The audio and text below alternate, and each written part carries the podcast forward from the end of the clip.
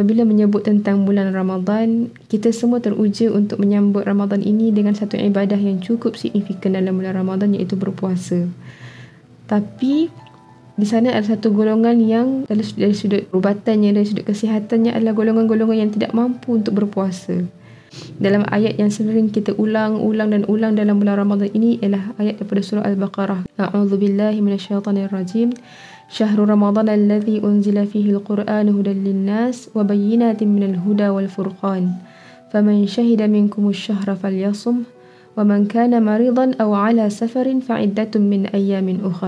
Dalam ayat ini Allah Subhanahu Wa Taala memperakui ha, adanya golongan-golongan yang Allah kata memang tak boleh berpuasa iaitu orang-orang sakit dan orang-orang yang bermusafir. Jadi Allah kata bila Allah memberi satu ayat yang umum wahai orang-orang yang beriman bila kamu nampak anak bulan maka berpuasalah.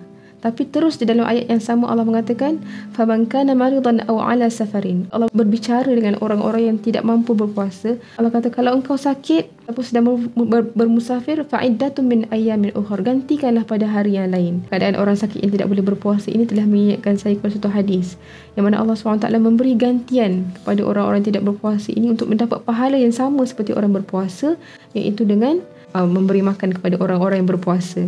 Satu hadis yang berbunyi man fattara sa'iman kana lahu mislu ajrihi ghaira annahu la yanqus min ajri as-sa'imi syai'a.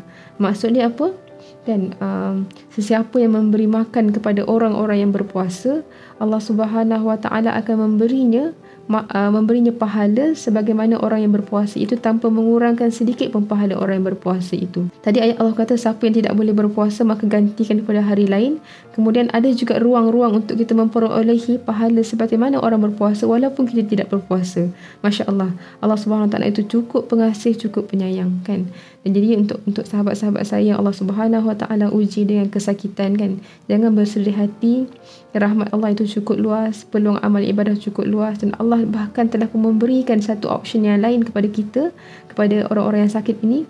Satu option kalau tak boleh berpuasa nak dapat pahala yang sama seperti orang berpuasa berilah makan kepada orang-orang yang berpuasa ini. Bahkan dalam satu hadis riwayat yang lain mengatakan uh, ada seorang sahabat bertanya kepada Rasulullah wahai Rasulullah macam mana ya Allah wahai Rasulullah tak semua orang mampu untuk memberi makan kepada orang yang berpuasa Kemudian Rasulullah membalas, berilah makan pada orang-orang yang berpuasa ini walaupun dengan susu yang dicampur dengan air. Kalau tak dia juga boleh beri sebiji tambah kalau tak dia juga walaupun dengan air kosong. Allah SWT tetap juga akan memberi pahala kepada orang yang memberi makan kepada orang berpuasa ini walaupun dengan sekecil-kecil perkara untuk orang itu berbuka puasa kan uh, bila mana tidak boleh berpuasa ini jangan bersedih hati jangan terus rasa mood ibadah kita down dalam bulan Ramadan. Lihatlah kepada peluang-peluang ibadah yang lain kan. Selain memberi makan kepada orang-orang yang berpuasa uh, kita punya ibadah kita dengan Al-Quran kan membaca Al-Quran. Kalau tak boleh tak larat nak baca Al-Quran sebab terlalu sakit mungkin boleh dengarkan ayat-ayat Al-Quran. masya-Allah dengan mendengar ayat Quran pun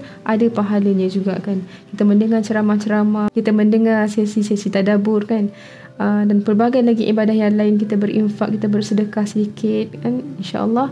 Walaupun dengan sekecil-kecil perkara Moga-moga Allah ganjari kita dan Allah meriahkan pahala kita dalam bulan Ramadan ini meskipun kita tidak mampu berpuasa. Begitu juga dengan para wanita yang mengalami haid, mengalami nifas dan sebagainya kan.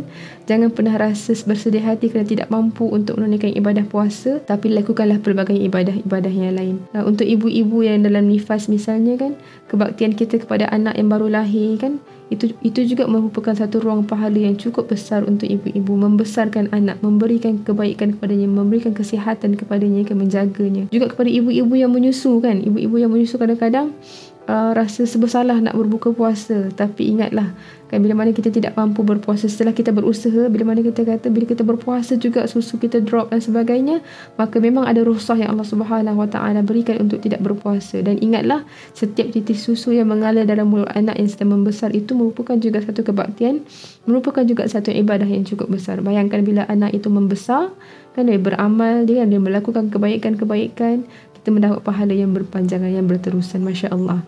Jadi jangan pernah rasa kecewa, jangan pernah bersedih hati saat mana kita tidak mampu untuk berpuasa dalam bulan Ramadan, tapi lihatlah kepada peluang-peluang ibadah yang lain yang cukup besar, yang cukup bermakna, yang cukup cantik dan cukup indah Allah SWT bentangkan untuk kita sepanjang bulan Ramadan ini. Dan bergembiralah dengan pelbagai lagi peluang dan ruang ibadah peluang dan ruang untuk beramal kerana Allah Subhanahu Wa Taala.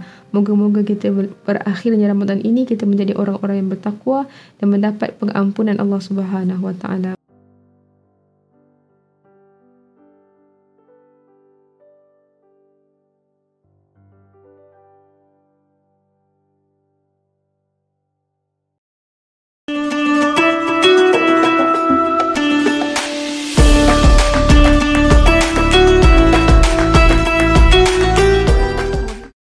Bersama membina masyarakat